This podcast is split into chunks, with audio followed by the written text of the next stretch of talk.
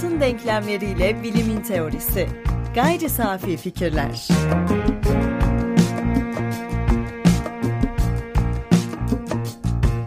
Gayri Safi Fikirlerin 80. bölümünden merhaba. Herkese merhaba. Ben Tansel Erdem Yılmaz. Ben Ömer Faikanlı. Bu bölümümüzde ilginç bir uygulamaya başladık. Bu bölümü hem podcast olarak hem de YouTube'da izleyebilirsiniz. Şu an hatta YouTube'dan bizi izleyenler varsa onlar için bu bilgi ekstra bir bilgi ama onları da selam yolluyoruz.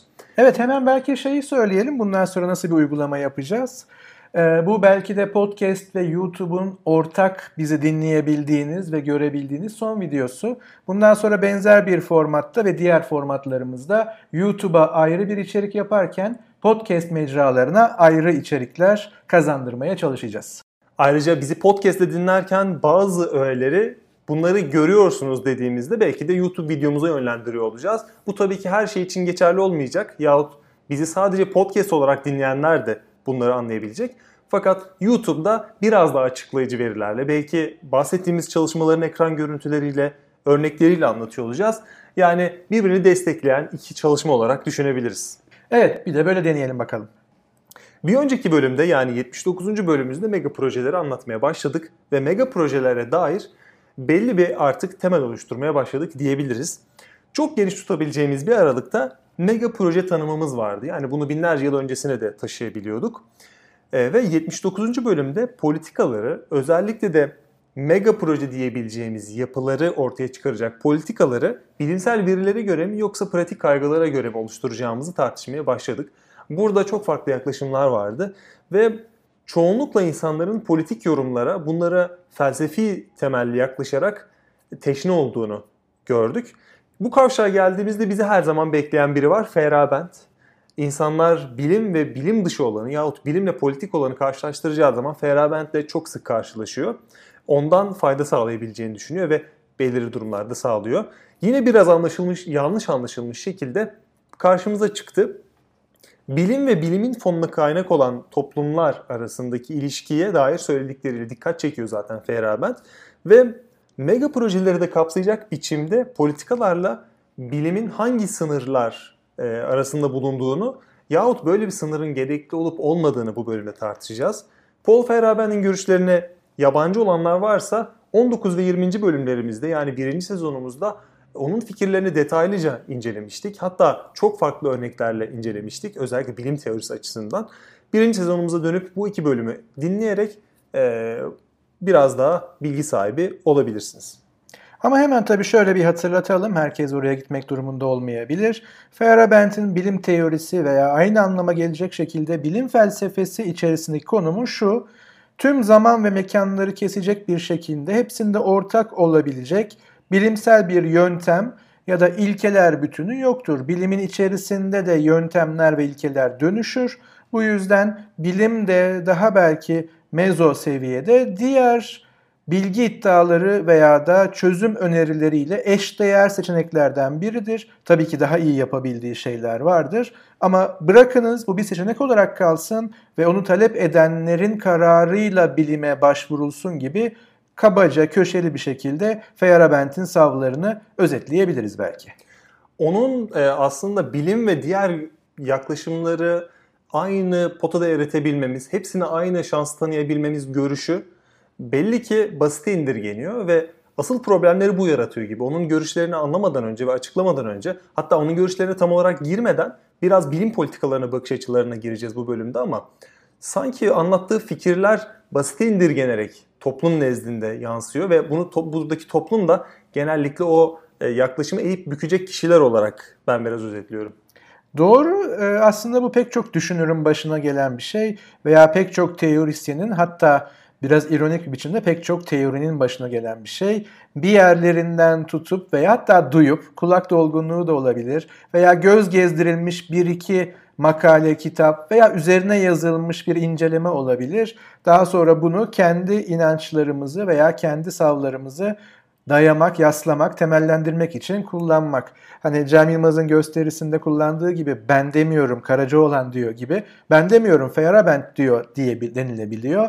Ya da geçen hafta bir önceki programımızda konu edindiğimiz köşe yazısında olduğu gibi biraz Feyerabend okumuş olsanız bunlara böyle bakmazsınız gibi belki böyle kapalı göndermeler olabiliyor. Ama Feyerabend tabii ki Nature'da ya da Science'da yine unuttum ama The Worst Enemy of Science mı acaba? Yani en kötü bilimin en kötü düşmanı, en azılı düşmanı mı acaba diye bir makaleye konu olacak kadar bilim dünyasında ve bilim incelemeleri dünyasında flu bir karakter. Yani acaba bilimin en büyük düşmanı mı yoksa bilimi daha yakından bize anlatmaya çalışan diğer teorisyenlerden biri mi? Spoiler Ki, verebilir miyiz? Tabii ki. O halde yanıt büyük ihtimalle bilimi daha iyi anlamamız için yardımcı olabilecek biri. Evet ama bizim için yani biz derken ben kendimi daha Popperian, daha belki kuncu bir yerlerde teori anlamında gördüğüm için Feyerabend bu düşüncelerin ve teorilerin karşılaşması, yüzleşmesi gelen eleştirilerin dillendiricisi veya o eleştirileri kurgulayan kişi. Yani Feyerabend'e rağmen başka türlü bir bilim teorisi devam ettirilemez. Feyerabend'in düşünceleriyle bir yüzleşme gerekir.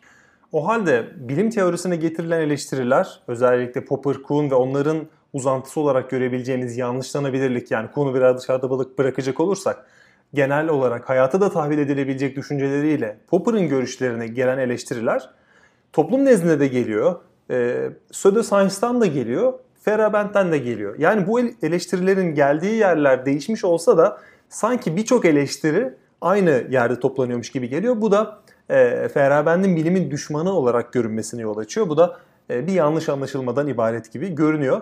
Onun görüşlerini bence katman katman incelemek gerekiyor ve biraz da Feyerabend'den soyutlamak gerektiğini düşünüyorum. Çünkü resmi biraz geniş açıdan görmemiz gerekiyor. Şu an YouTube'da görenler bizi anlıyordur. Fotoğrafa baktığımızda telefonda böyle uzaklaşırsınız. iyi uzaklaşırsınız. Hatta haritada, haritalarda da bunu yaparsınız. Biraz bunu yapmamız gerekiyor. Sana topu atmadan önce bir bağlantı noktası oluşturmak istiyorum. Şu an bulunduğumuz noktaya birazcık uzakla, birazcık uzaklaşarak. Bilim sözcüğü biraz yıprandı. Bunu son herhalde 5 bölümdür. Hatta ilk bölümlerimizde bile söylemiştik. Sonra biraz ara verdik. Ee, onun yerine bilimsel veriler ve bilimsel üretim kavramlarını kullanacağım. Tam olarak karşılamıyor olabilir. Anlatacaklarım için karşıladığını düşünüyorum. Bilimsel üretimden bahsederken bu kavramı batıya ataçlama eğilimimiz var. Biz derken genel olarak e, insanlığı kastediyorum. Yani bilimsel olarak herhangi bir çıktıdan bahsediyorsak bu belli ki Avrupa yahut ABD kaynaklı olmalı gibi geliyor. Burada bir apofeni yok. Yani apofeniyi şöyle anlatabilirim. Birbirine çok uzak iki noktayı birleştirip onlar arasında nedensellik bağ kurmak. Örneğin e, göklere baktığımızda surata benzeyen bulutlar görmek ve buradan yola çıkarak e, bir kuş pisliğini milli piyangoya yormak gibi. Yani çok bağımsız bağlantılar gibi değil bu.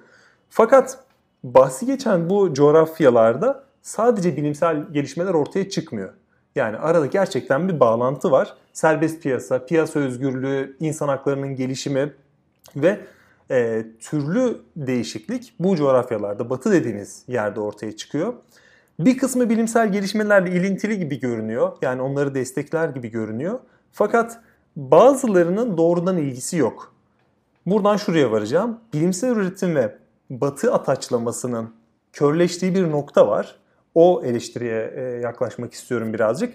Kapitalizm üst klasörü var. Yani batı, batı bilimi ve kapitalizm bunların hepsi bir klasöre girdiği anda Feyerabend'in de dahil edilmeye çalışıldığı bilim sussun birazcık ötekiler konuşsun yaklaşımı ortaya çıkıyor. Bunu da şöyle anlatabiliriz. Ee, bir önermeye göre 3. Dünya sorunları e, diye adlandırılan birçok sorun e, Batı uygarlığının ilerlemesiyle azalmamış. Aksine onların doğurduğu kapitalizm de artmış. Yani Batı bilimi üretiyor, kapitalizmi üretiyor ama dünyadaki sorunlar artıyor. Bunun sebebi de Batı'nın ürettiği bilim. Dolayısıyla bu bilime sanki birazcık şüpheli yaklaşmamız gerekiyor denebiliyor. Bunlar yanlış anlaşılmalar ama Feyerabend'i konumlandırırken yaşanan bu problemler çok yaygın problemler ve sanki bilim politikaları alanına geçmeden önce burada da söyleyecek bir birkaç sözümüz olacak. Bence de tabii hemen burada dediğin şey doğru. Hemen önce onu söyleyeyim.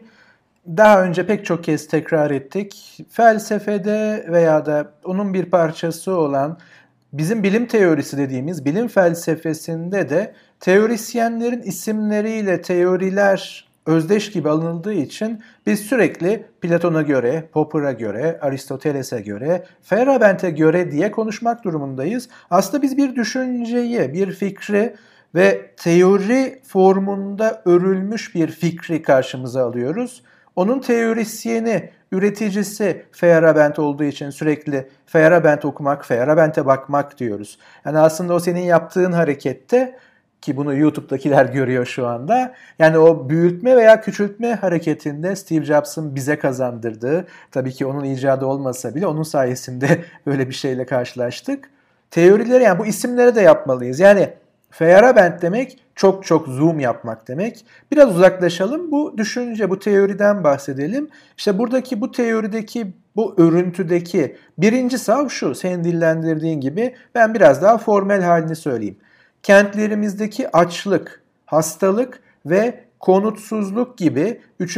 dünya sorunları diye adlandırılan birçok sorun ve benzerleri Batı uygarlığının sürekli ilerleyişiyle azalmamış, tersine bu sorunlara bu ilerleyiş neden olmuştur diyor Feyerabend kendisi yani bu teorinin savlarından biri. Şimdi burada tabii ki hemen şunu bir açmak lazım.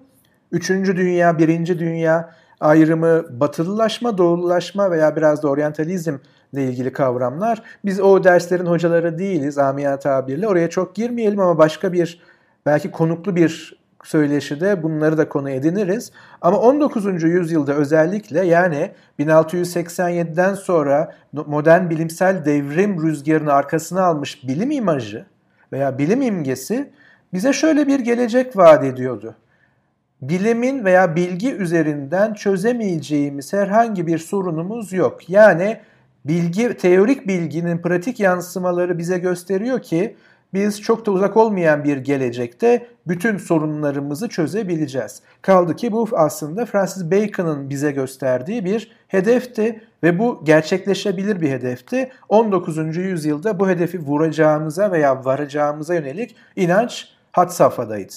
Ama 20. yüzyılı hatırlayalım. iki tane dünya savaşı içine girdi. Aslında Feyerabend ve bu teori ve bu teorilerden oluştuğunu söyleyebileceğimiz veya bu teorileri bir şekilde içeren postmodernizm özellikle 2. Dünya Savaşı sonrası bu hayal kırıklığına bağlı. Yani epistemolojik incelemelerimiz psikolojik buhranlarımız tarafından gölgelendi.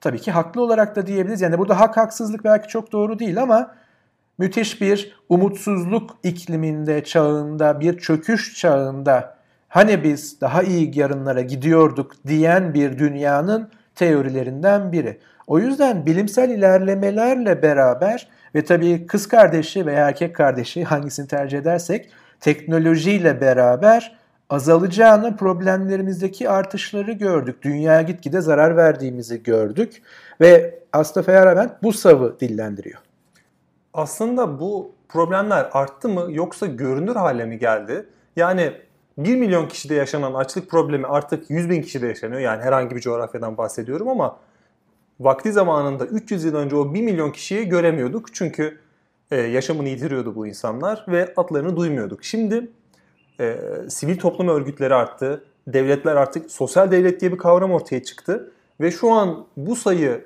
e, azalmış olsa bile ki azaldığını biliyoruz e, artık daha görünür halde. Çünkü internet var, sosyal medya var, bunun yanında medya var.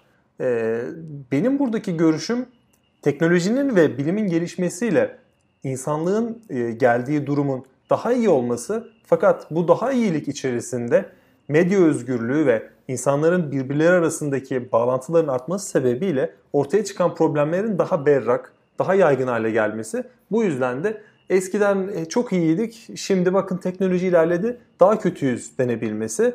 Sanki bu biraz şey gibi, benim dedem 100 e, yaşına kadar yaşadı, sürekli zeytinyağı yerdi, hiçbir şey olmazdı. GDO'lu e, herhangi bir problemi yoktu. Ama herhangi bir ilaca ulaşamadığı için senin deden 100 yaşına kadar yaşadı, Ahmet'in dedesi 40 yaşında öldü. Şu an tıp ilerledi. Senin o GDO olarak anlattığın şeyler, koruyucu olarak gördüğün şeyler bir düzenleme ardından geldiği için yani artık kontrol altına alındığı için genelin e, sağlığı ve refahı arttı hani görünür hale geldiği için biraz daha dikkat çektiğini düşünüyorum. Kesinlikle aslında bizler de biliyorsunuz yani birer hikaye anlatıcısıyız. Bir doğru bildiğimizi söylemeye veya tartışmaya çalışıyoruz. Ama kötü bir hikaye anlatıcısı olarak hemen hikayenin sonunu söyleyeyim. Aslında biraz önce spoilerını, sürpriz bozanını vermiştim.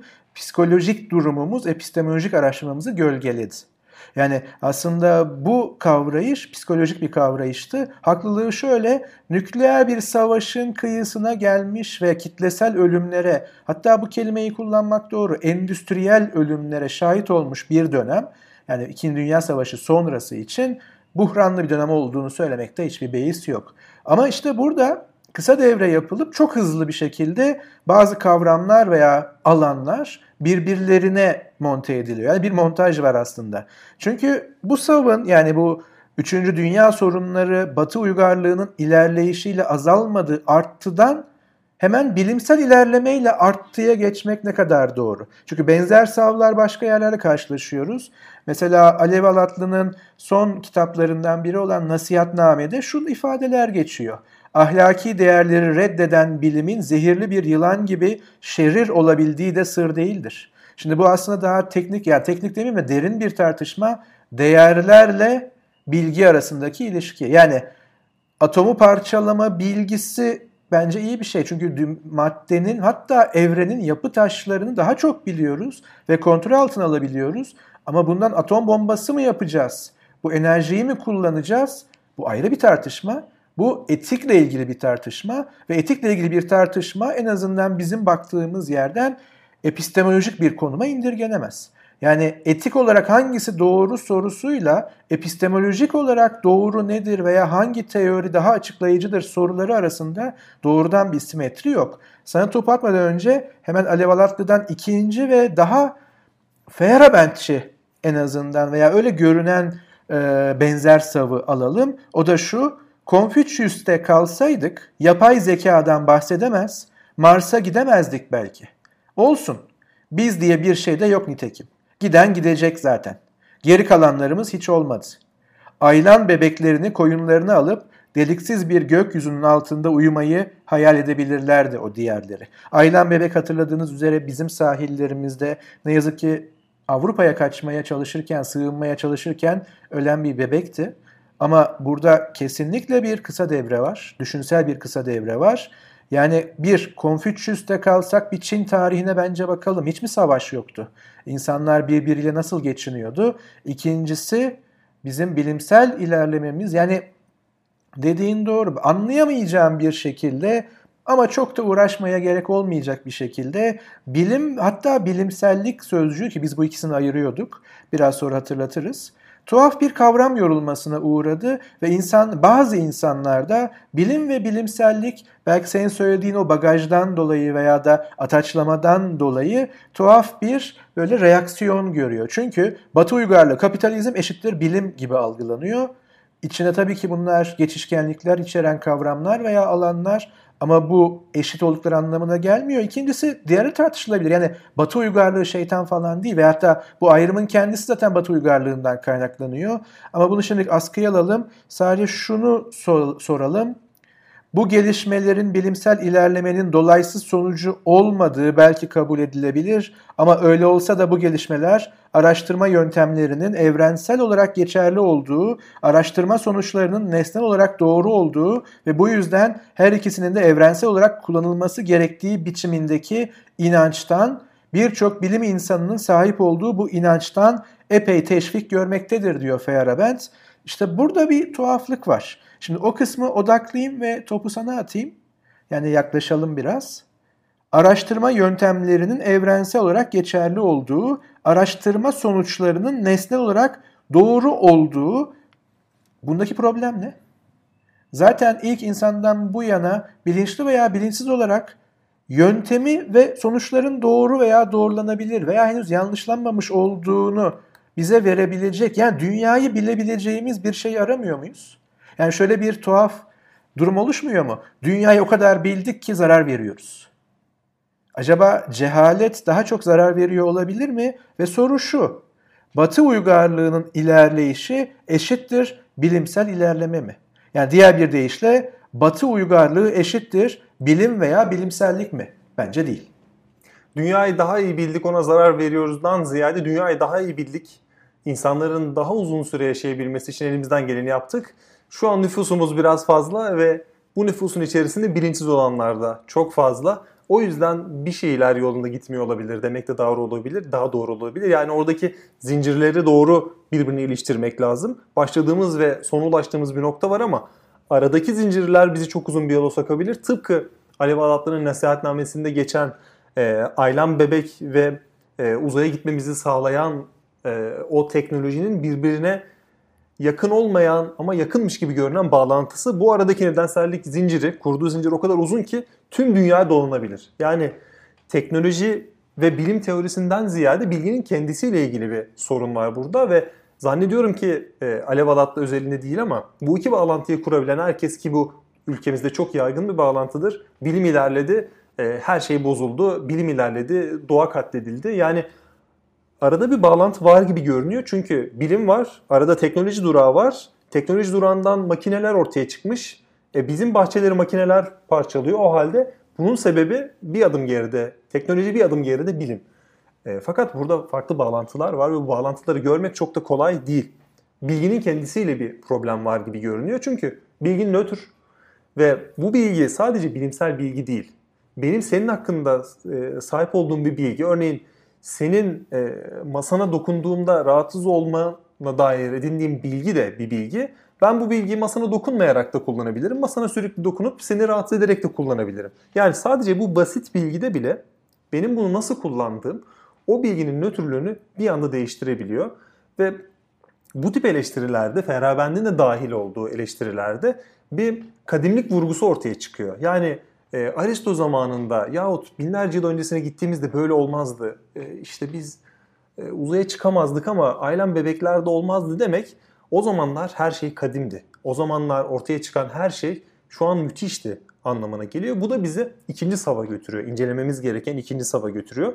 Biraz mega projeler odağından çıktık ama ben o odakta o odağı biraz yanda tutarak bu tip projelerin Antik Mısır'dan bu yana gerçekleştiğinden bahsetmiştim bir bölüm önce dinle, dinlediyseniz. Tabii hemen şunu söyleyeyim hani sözünü unutma ama evet tabii ki bizim günümüze yansıyan ve bizim de belki hayranlık duyduğumuz yapı olarak işte piramitler belki mega proje diyoruz ama e, acaba en eskilerinden biri olduğunu şu an tahmin ettiğimiz ve tahmin ötesinde artık bilmeye de başladığımız ama belki başka arkeolojik keşifler bu tarihi daha da geri yatacak ama Göbekli Tepe'deki inşaat alanı da bir mega projeydi. Büyük bir ihtimalle. Yani o zamanki yeterlilikleri, teknolojiyi ve bilgi birikimini ve yaşam biçimini bununla örüntülü olarak düşündüğümüzde yerleşik hayata yani tarım öncesi geçip onları yapmak, o kayaların, o taşların üzerine, kaya da değil, insan yapımı taşların üzerine o sembolleri bir şekilde kazıyabilmenin kendisi de bir mega projeydi. Hani mega proje çok yüksek mevcutta göreli olarak çok yüksek kaynağın insan gücü ve maddi gücün veya maddi kaynağın veya ham maddenin harcanarak yapıldığı bir şey yani göreli bir durum. Şimdi bugünkü milyarlarca hatta trilyonlarca dolarlık bütçeler içerisindeki mega projeyle ilk insanlar bunu yapıyor mu mega proje mi demenin gereği yok. Herkesin megası biraz kendi dolayımında ortaya çıkıyor. Yani bu projeler hep var. Topu atacağım sana tekrar. Ama bununla beraber belki temelde şu var. Kadim bir bilgelik veya da bir yerlerde cennetteydik. Çok mitolojik hatta belki dini inanç kaynaklı bir yere yani cennetten düşme anlatısına dayanıyor. Veya çok Rusocu bir şekilde biz toplumsallaşmadan önce her şey güllük gülistanlıktı. Bizim tüm sorunlarımızı içinde bulunduğumuz toplumsallık getiriyor diyor. Ama ya Hobbes haklıysa? Yani sözleşme öncesi birbirimizin kurduysak, insan insanın kurduysa bizi medenileştiren bu beraber yaşayabilmekse yani süreç içerisinde kazandıklarımızsa şunu soruyorum hangisi doğru? Hangisi doğru dediğimiz anda epistemolojik bir soru soracağız ama bu düşünce bizi nereye saplıyor? Ah bilmesek ne güzel. Aslında bu sorunlarımızı farklı aktörleri tahvil edebilmekle ilgili. Geçmişte olan şeylerin övülmesi romantizm olarak adlandırılıyor ve çok geniş e, anlamda bunu anlayabiliriz. Şu anda bunu yapabiliriz. Herhangi bir problemi batıya tahvil ederek ondan kurtulmuş oluruz. Yani örneğin Alev Alatan'ın örneğinde Aylan bebekle ilgili bizim yapabileceğimiz şeyler varsa bile e, batıya bunu tahvil ederek kendimizi bir anda dışarıda bırakabiliriz. Ayrıca sen Göbekli bahsettin. O esnada ben bir Google araştırması yaptım. Buzdolabı 1805'te icat edilmiş. Bundan ondan 10 yıl önce 1795'te buzdolabı da bir mega projeydi. Evinizde malzemelerinizi soğuk bir şekilde tutabileceğiniz ve günlerce tutabileceğiniz, onları taze tutacak herhangi bir şeyin varlığı mega bir projeydi. Güzel örnek ama hemen şöyle söyleyeyim. Yani katılıyorum ama tabii benim tanımım biraz esnetmiş oluyor. Çünkü çok büyük bir insan gücü e, ve maddi kaynak yatırımı değil. O aslında belki çok önemli bir buluştu. Ama evet yani düşüncenin kendisi oldukça megaydı o anlamda. Ama e, tarihi bir daha bana hatırlat. 1805. 1805 hani bizde şey var ya ah nerede o e, İstanbul'da yaşamak 1500-1600'lerde veya da Paris'te veya Londra'da çok tavsiye etmem. Fikriniz, bilginiz olmadan çok bir şey ifade etmez hiçbirimizin o etmediği gibi. O yüzden bir o yıllarda yaşam tarzını bir öğrenmeye çalışın. Tarihçiler bunu ortaya çıkarıyor. Çok da gizli değil. Ama hemen şunu söyleyeceğim. Buzdolabının olmadığı bir dünyayı düşünün. Yani aman Allah'ım ne kadar kötü anlamında değil. Ne yapmak zorundasınız? Günlük yaşamımız nasıl değişecek? Ve şu anda e, bırakın buzdolabını kendi konutunuzda buna ulaşamayan insanlar var hala. Kendi konutunuzda musluktan suyun akması ne demek bir düşün. Bunun olmadığı bir dünyaydı. Yani cehennem değildi. Zaten temel problemimiz bu. Yani cennetten düşmedik demek bu anlamda. Yani kadim bir yerlerde her şeyin yolunda olduğu bir cehalet ve cennet yoktu demek bu anlamıyla cehennemdi de anlamına gelmiyor veya biz cehennemden cennete doğru gidiyoruz değil. Bu metaforlar ve bu dilde bir yanlışlık var. Yani doğayı veya da gerçekliği daha çok biler, bilmeye eğer biz veya yanlışlarımızı elemeye, doğruya daha çok yaklaşmaya ilerleme diyorsak işte bu bilimsel veya bilim dediğimiz şey bu veya bunu yapmaya çalışıyor ama somut olarak da bunu yapabiliyor. Yani ben çok açık bir şekilde çünkü söyleyebiliyorum. Aristoteles'in fiziği yanlıştı. Newton'un fiziği de yanlıştı. Einstein'ın fiziği kendi çerçevesi içerisinde doğruya en yakını. Bunu çok rahat söyleyebiliyorum. Ama deminki soru Hobbes mu Rousseau mu? Bu belki bilebiliriz. Bu belki daha farklı bir tartışma platformu ama bilgiyle temellendirilmediği için karşılaştırılamıyor. Yani sofistlerin bahsettiği o karşılıklı ikna ve güç ortamına kalıyoruz. Şimdi biz hemen şöyle bir şey tahvil ediyoruz. Feyerabend'i yanlış okuyarak. Batı güçlü olduğu için böyle. Hayır Batı o da girmek gerek yok belki bu terimlere. Bildiği için böyle. Tüm kötülükleriyle, tüm iyilikleriyle. Yani biz ezildiğimize göre biz haklıyız veya da biz derken bu coğrafyadan bahsetmiyorum. Batı olarak görülmüyoruz madem ya da kendimizi öyle görmüyoruz aynada bu metinlerde gördüğümüz üzere. Yani sonuçtan yanlış bir mantıksal çıkarım yapıyoruz gibi geliyor bana.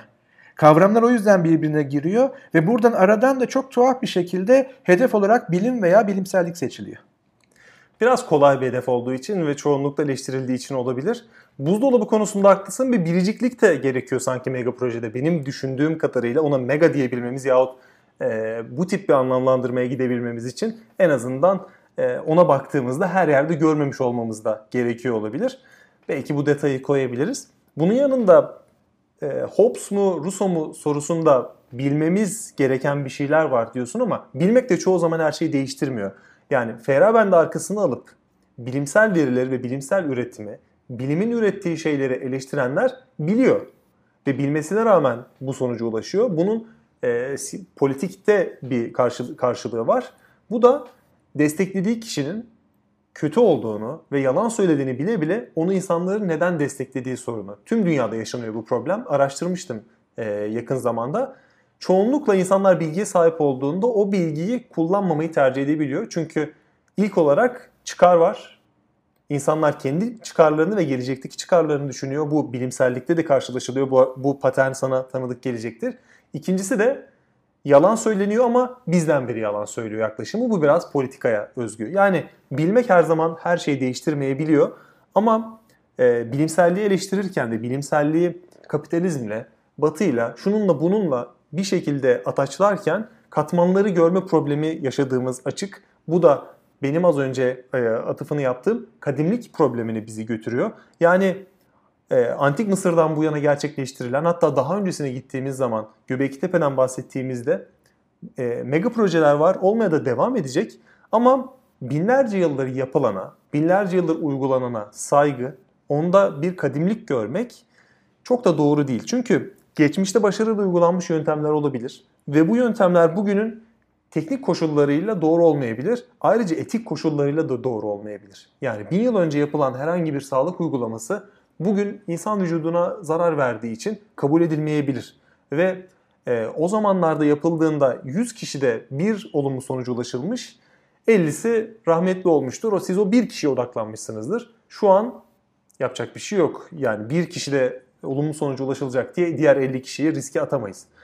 E, bu açıdan bakıldığında kadimlik bilimsel verilerin karşısında nasıl bir yetkinlik sağlıyor sorusu var ama burada şu tuzağa düşmemek gerekiyor. Kadim o halde bilimselliğin karşısında da değil. Bazı şeyler vardır, bazı kavramlar vardır ki bu da e, Nasim Taleb'in anti kırılganlık kavramıyla ortaya çıkar.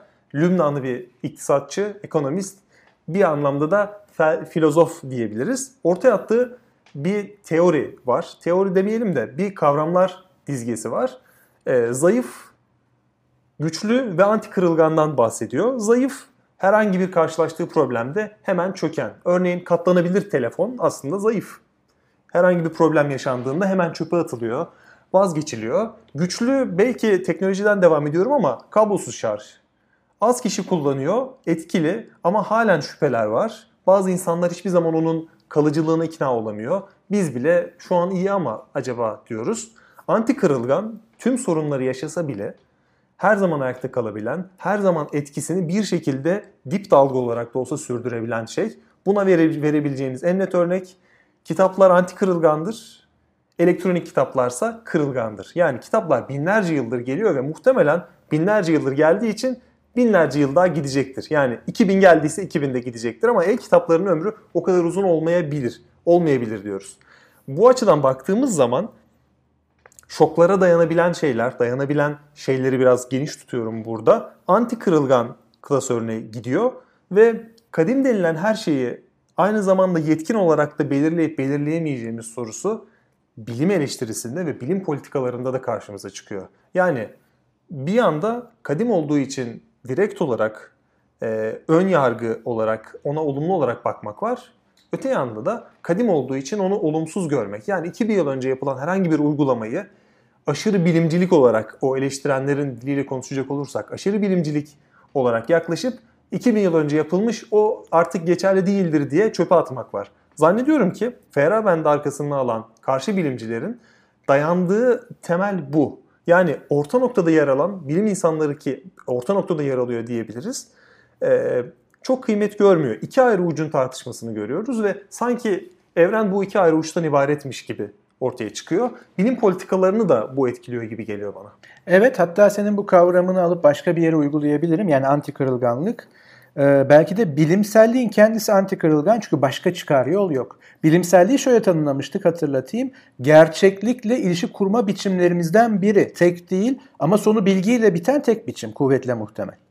Yani hemen örnekliyorum. Defalar söyledim ama yanlış anlamalara mahal vermemek adına Mesela sanat da gerçeklikle bir ilişki kurma biçimidir ama bilişsel bir çıktı gibi bir kaygısı yoktur. Hatta bu kaygı olduğu zaman sanattan uzaklaşmaya başlarız. Ama bilimsellik bir ilişki kurma biçimi ve sonu bilgiyle bitiyor. Gerçeklikle ilişki kurma biçimi. Şimdi bunun altını şu yüzden çizdim vurgulayarak. Feyerabend şunu söylüyor. Bilimi gerçekte olduğu gibi derin bir kavrayış, insanlığın iyiliği yönünde samimi bir kaygı ve bunların yanı sıra iktidar oyunları ve yüzeysel kaçamak yanıtlar da barındıran çok yönlü karmaşık bir girişim olarak görmek yerine bilim denen bütünleşik bir canavarla bilimsel akılsallık denen ve ona kılavuzluk eden daha da bütünleşik bir canavarı ön şart olarak kabul ederler ve bu canavarların iyiliksever olduklarını varsayarak bunlara boyun eğilmesini güvence altına almaya çalışırlar. Sanki bize laf çaktı. Ama burada altın çizeceğim şey şu. Bilimi gerçekte olduğu gibi. Yani Feyerabend şunu söylüyor teorisinde. Rakiplerim yani rakip teoriler mevcutta tedavülde dönem itibariyle Karl Popper'ın teorisi ve Thomas Kuhn'un teorisi ve belki Imre Lakatoş'un teorisi. Bilimi gerçekte olduğu gibi görmüyorlar.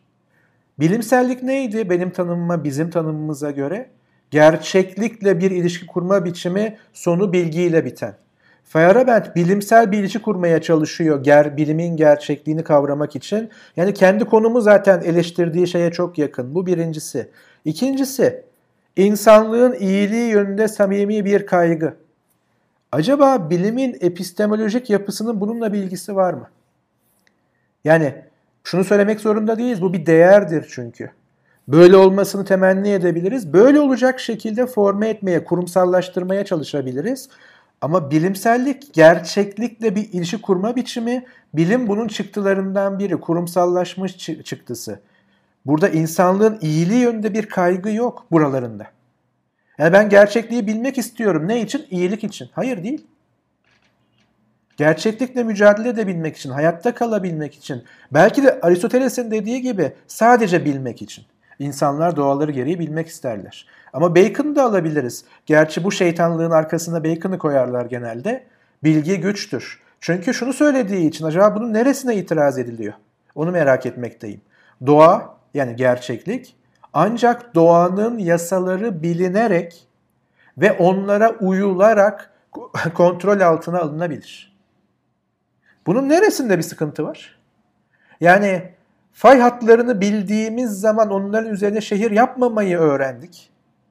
Öğrenebildiysek. Yapmak zorundaysak da en azından daha sağlam nasıl yapabiliriz bunları öğrendik. Gerçeklikle kurduğumuz bir ilişkiden. Ama bu insanlığın iyiliği için samimi bir kaygı falan değil. Hayatta kalmaya çalışıyoruz. Daha iyi yaşamaya çalışıyoruz belki.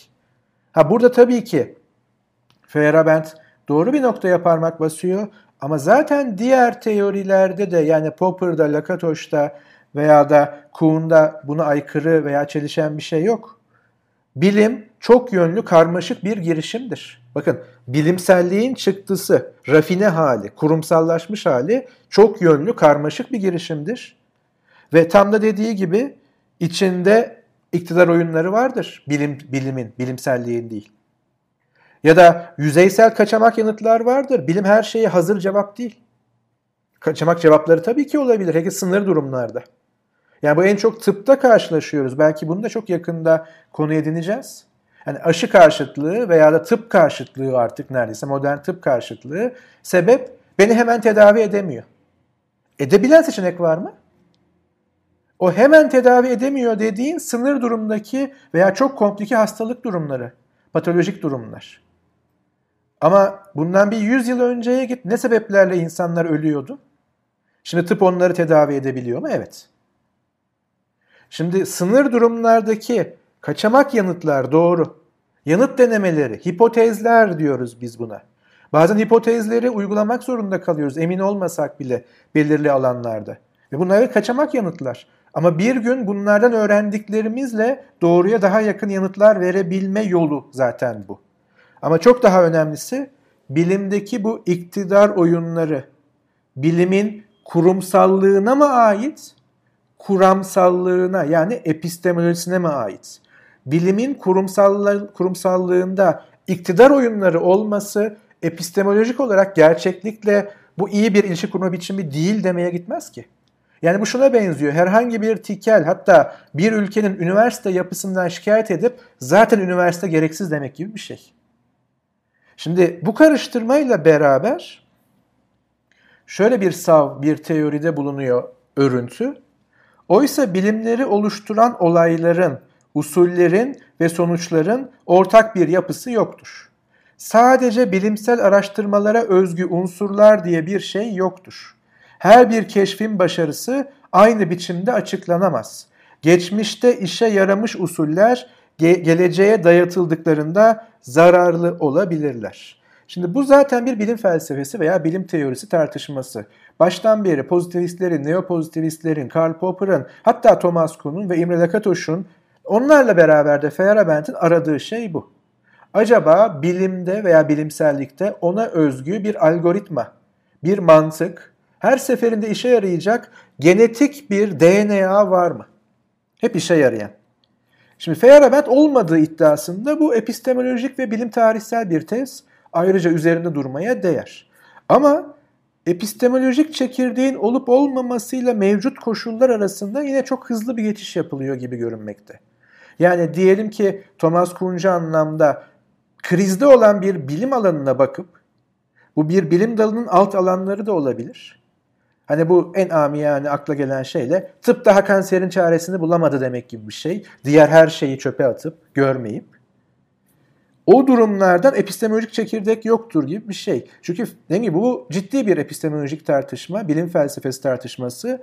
Ama Feyerabend'in seçtiği örnekler acaba yeterli kanıtı oluşturuyor mu böyle bir epistemolojik çekirdek veya genetik özün veya genetik ortaklığın olmadığı yönünde bunu sadece ayrı bir teknik tartışmaya bırakarak üzerinden geçelim. Çok karmaşık bir girişim olduğundan bahsettik bilimin ve bu bölümün başından beri hatta bizim 80 bölümümüzün de özeti bu. Bilime ve bilimselliğe, bilimsel üretime, bilimsel verilere dair söylenecek sözleri iki kez düşünmek gerekiyor. Ben genelde iki kez düşünmüyorum. Sen beni iki kez düşünmeye teşvik ediyorsun. Ve ben mesela 80 bölüm boyunca bunu yavaş yavaş öğrenmeye başladım. İnsanların da yani bilim üzerine konuşacak insanların da önce bilim üzerine düşünmesi gerekiyor. Yani bilim kavramı üzerine düşünmesi gerekiyor. Bilim felsefesi burada ortaya çıkıyor ve bu bölümün başlığında da bahsettiğimiz gibi bilim politikalarından bahsetti, bahsedecek olursak ve bilim politikalarını oluşturmaya başlayacak olursak karmaşık bir girişim olduğunu bilimin asla unutmamamız gerekiyor. Vereceğimiz herhangi bir kararın belki %51 oranında mantıklı olacağı ama o %49'u da düşünüp belki riskli kararlar verip yani riskiden kastım politikaların her zaman politik bir riski vardır. Riskli kararları adım atıp, atıp o 51'i %52'ye bile çıkarabilmek bilimsel açıdan bizi daha iyi bir yere getirecektir. Bu karmaşık girişim içerisinde bunu nasıl yapacağız? Hele ki Ferabent varken ki onu anlamak, anlatmak çok zor. Ee, bu bizim onu anlamaya çalıştığımız üçüncü bölümümüz ve bir üç bölüm daha yapsak onu tam olarak anlayabilmiş sayılmayız. Bilim politikalarına nasıl yaklaşmanız gerektiği de halen büyük bir soru. 80. bölümümüzün sonunda senin eklemek istediğin bir şeyler var mı? Üç tane sadece sav arka arkaya söyleyeceğim. Savlar Feyerabend'in ördüğü teoriden geliyor. Hatta savlar doğrudan onun özgür bir toplumda bilim metninden geliyor. Soruları da ben soruyorum. Veya biz soruyoruz. Gayri safi fikirler dokunuşu yapıyoruz. Cevaplarını sadece işaret edeceğim. Yani doğru cevapta iddiamız yok. Yani biz elbette ki doğru bildiğimiz bir şey var ve bu kelimeleri özenle seçiyorum. Doğru bildiğimiz bir şey var. Ama en azından insanlar zihinlerinde bu sorular ve bu savlar bağlamında düşünebilir. Belki de en az bir 10 bölüm Feyerabend'i terk edelim artık. Çünkü tekrara düşmek hoş bir şey olmayacaktır. Biraz da başkaları düşünsün diyelim. Birinci sav, daha doğrusu bütün bu teoriden çıkan sonuçlar Feyerabend'e göre.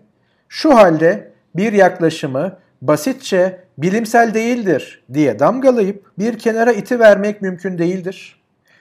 Şu halde dediği şey bütün o epistemolojik tartışmada ulaştığı noktanın sonuçlarından bahsediyorum. Yani şunu söylüyor.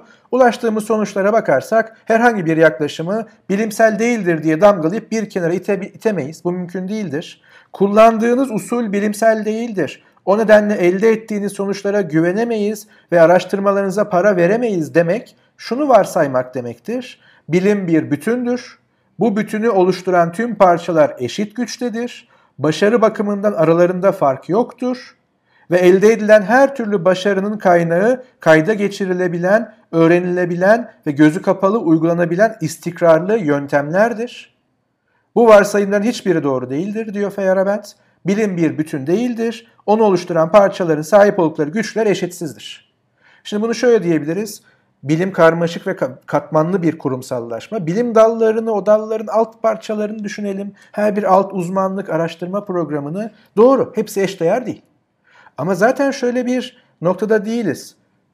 Bilim 10, bilim dışı 0. Yani ya 1 ya 0 değil. Çünkü sorum şu. Feyerabend'in bu çıkarımına ve böyle düşünenlere. Çünkü bir kısmının belki bizim takipçilerimiz değil ama en azından başkaları da olabilir. Gözleri parlayabilir. İşte bu. Evet her şey bilim değil. Bir kenara atamazsın. Özellikle öğren e, kullandığı şey çok güzel cümle. Kullandığınız usul bilimsel değildir. O nedenle elde ettiğiniz sonuçlara güvenemeyiz ve araştırmanıza para veremeyiz diyen kurumlar halt etmiş. Feyerabend okusunlar efendim diyenler olabilir. Ben de şunu soruyorum.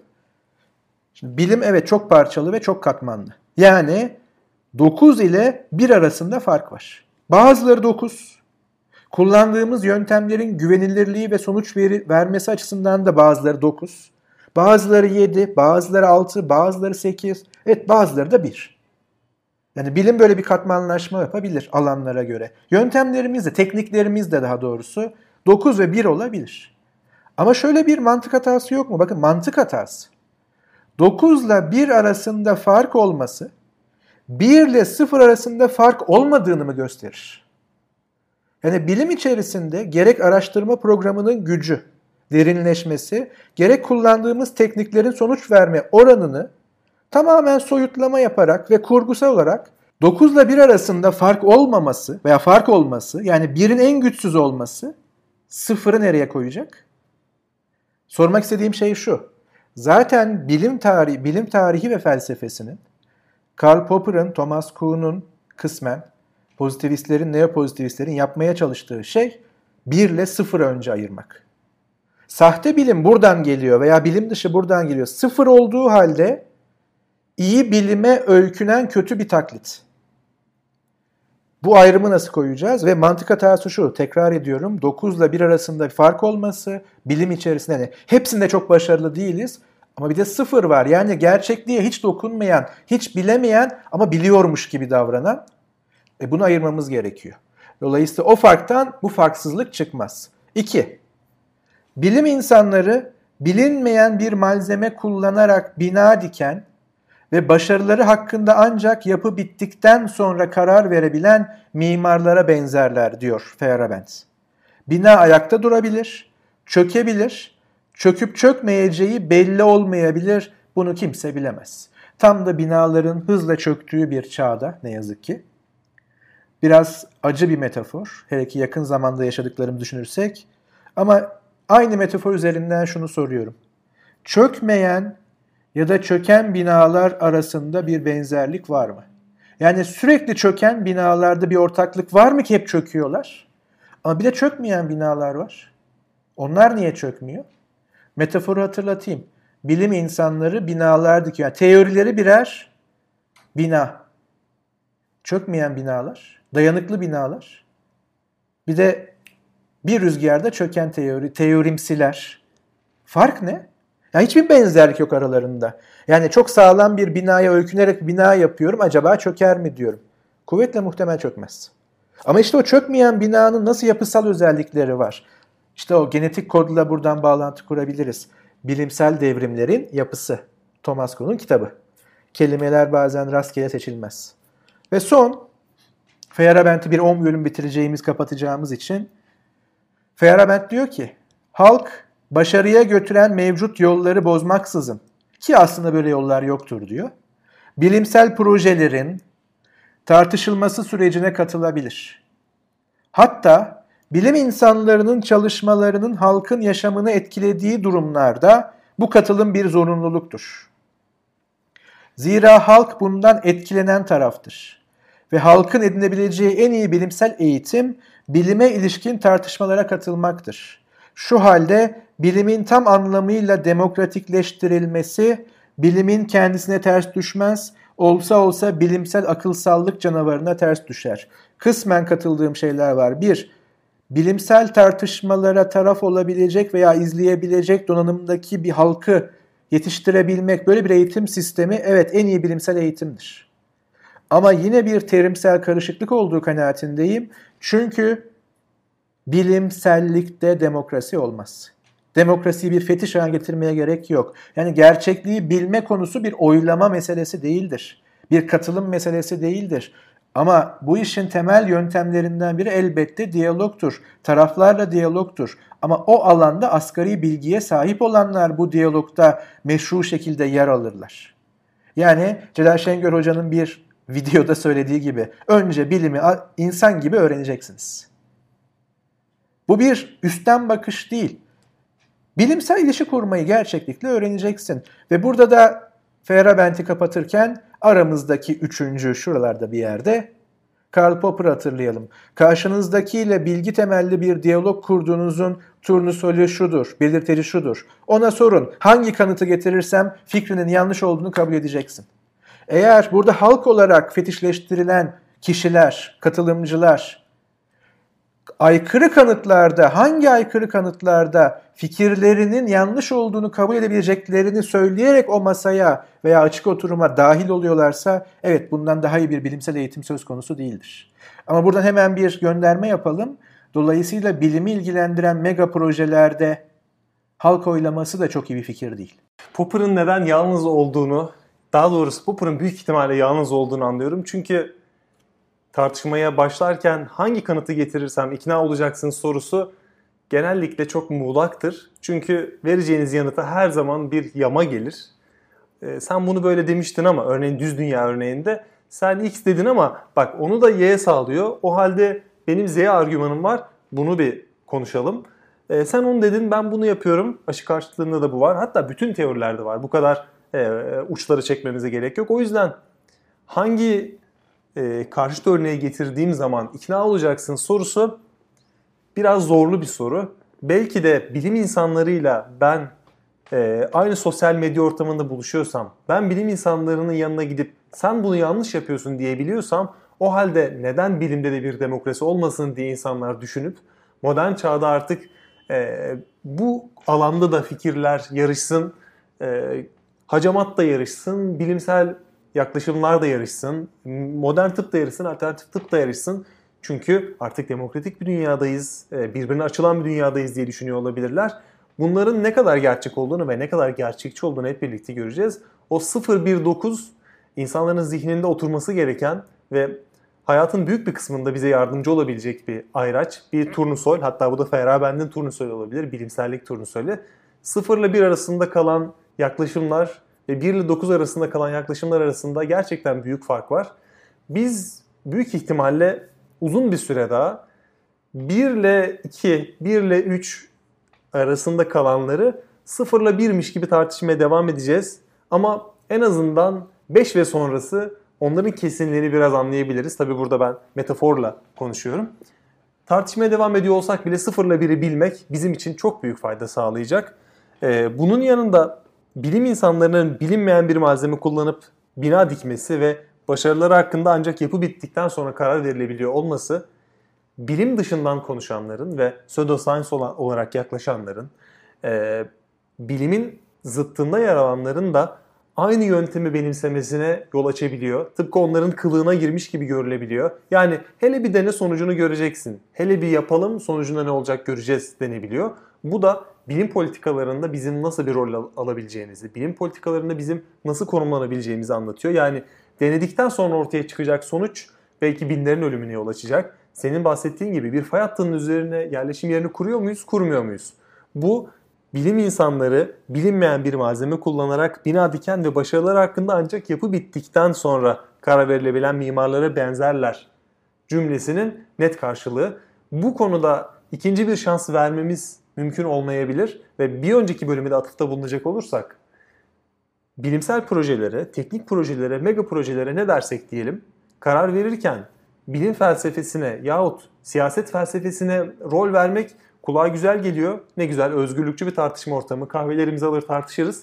Ama bilimsel yaklaşımı ikinci plana atıp yahut onun yanına bir eş daha getirip tartışmaya başladığımızda bu eşin ortaya çıkardığı şey bize bilimsel verilerin zıttını söylüyorsa ve biz bunu uygulamaya koyuyorsak o kahve eşliğinde yaptığımız tartışma ve vardığımız sonuçlar insanların hayatlarına yahut daha büyük zararlara en azından en basitinden ekonomik zararlara mal olabilir. Bunu düşünmek gerekiyor bilim politikalarını araştırırken.